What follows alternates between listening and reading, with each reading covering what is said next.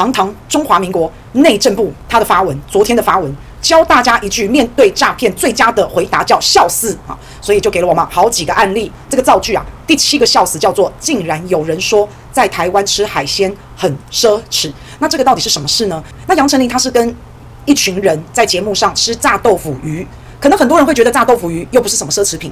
好，但是他有说，其实我在台湾没吃过什么海鲜，早年家里经济压力挺大的，其实吃海鲜是奢侈的，然后被断章取义，被剪辑，然后再被我们的内政部发了一个文，考碎他，酸他，最后还说笑死，竟然有人说在台湾吃海鲜很奢侈。我再强调一次啊，杨丞琳是说他早年家里经济压力挺大的，所以为什么要把人家这一句话，把人家拿掉，要把人家断章取义，要把人家中间去掉？那结果呢？今年也要选议员的口译哥就跳出来说啦，啊，口译哥说杨丞琳说在台湾吃海鲜是奢侈的，口译哥说杨丞琳是故意的，他故意要把台湾比喻成又苦又穷，因为要这样子说，要满足中国大陆网友的幻想，没有任何事实的根据。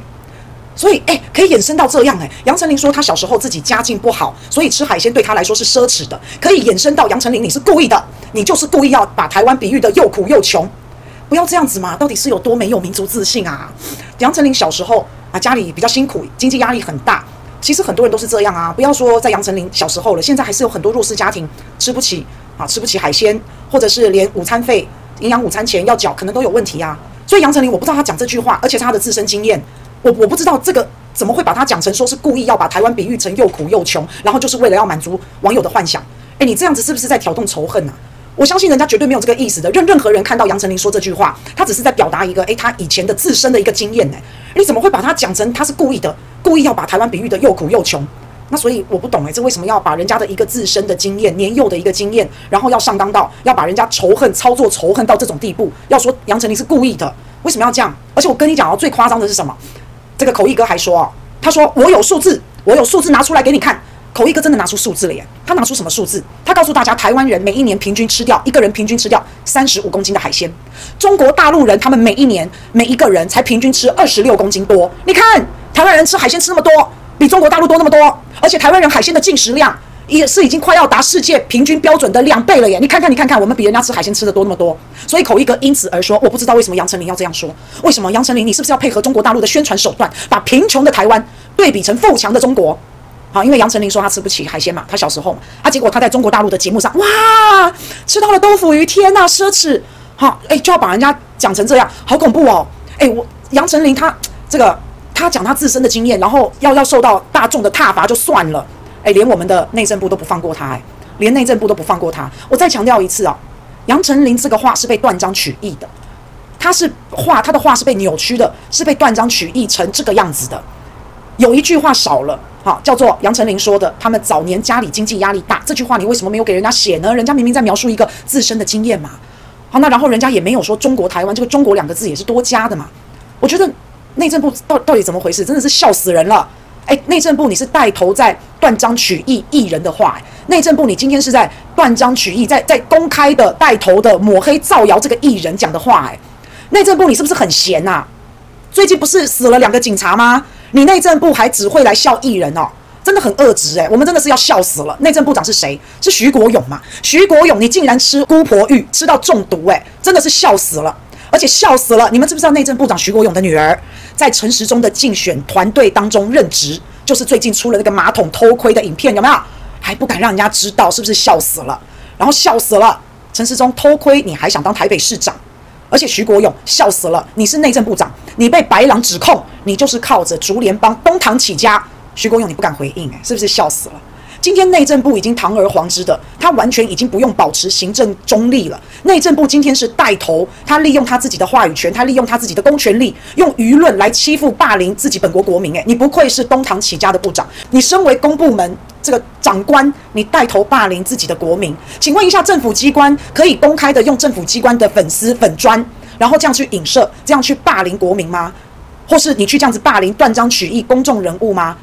我真的是觉得徐国勇，你真的可能白狼说的没错你真的是黑道起家不然你怎么会那么夸张啊？还是说你不懂公务员该做什么？你对于公务员的认知你不知道内政部该做什么？这种不懂分寸的事情，你可以今天这样子做吗？我们内政部的水准就是这样吗？我们也是身为中华民国的国民嘛，我们老百姓看到像你这样的发文，我们真的不觉得笑死我们真的觉得尴尬的要死是不是？内政部的小编，你们发这种文章，这个水准到底在哪里？我真正叫你第一名呢，真的要给你加薪是不是？那么会哭手，那么会酸，嘴巴那么被哥哥，最重要的是啊，还能结合时事，精准打击亲中艺人，是不是这样？哎呀，该不该加薪？好棒哦，好棒哦！哈，我真的不知道是以为走进来点开看，我还以为是哪一个哭手的绿营的侧翼、绿营的粉专做这样的梗图，哎，这么呛。好，我还以为是什么绿营的网红的脸书，哎，天哪，原来是我们台湾的内政部啊！所以现在内政部你是塔绿班是不是？内政部你现在是网军是不是？两个警察无辜被杀死往生了，你还有心情在那边玩网军梗？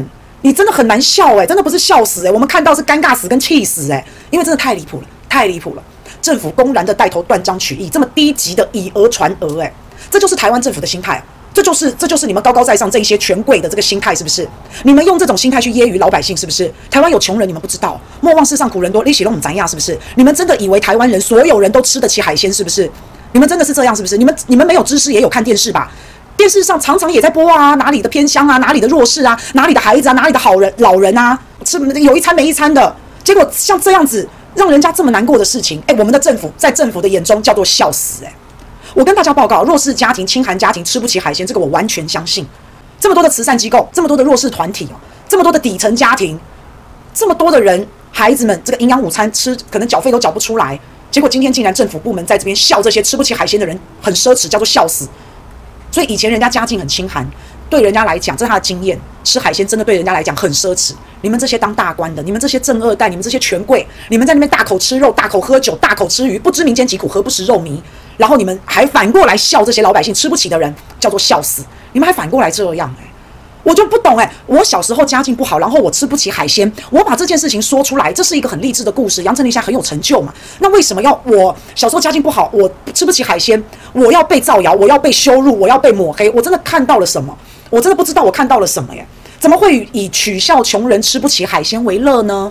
你们怎么会去哭诉穷人吃不起海鲜呢？政府鼓励大家嘲讽羞辱别人，政府鼓励大家断章取义、抹黑、造谣、羞辱、讥笑穷人，这个是内政部你在带头制造假新闻，这个是内政部你在带头制造对立、煽动仇恨。所以我其实看到会觉得很生气，尤其政府你不是要弄那个什么数位中介法吗？你那个数位中介法不就是要防止网络霸凌吗？结果现在内政部你不就是自己带头在网络霸凌吗？所以看了觉得这种造句这种用法实在非常非常的不恰当，难怪会出现陈时中偷窥的影片，根本就不奇怪，一点都不好笑，哗众取宠来宣导你的政令。你看，哗众取宠来宣导政令，陈时中偷窥马桶也是啊，哗众取宠，一点都不好笑。政府机关公开用脸书粉专影射霸凌公众人物，这种政府格局实在是太小了，完全不适合发表这样的言论。我们的纳税钱就要拿来养这种政府，以前大肠花的、太阳花的，你们挺绿的这些好朋友们，你们真的这几年来把这个民进党挺上来了，你们挺出了一个怪物，这个怪物根本跟以前郑宝清委员那时候是完全不一样的，跟以前创党的民进党的大佬他们的中心思想理念完全不一样。所以郑宝清委员说嘛，这个叫背祖，已经不是背骨，是背祖宗的祖，真的是拿着低级当幽默，拿着下流当有趣，完全没有同理心，故意取笑穷人，真的我不应该，不应该。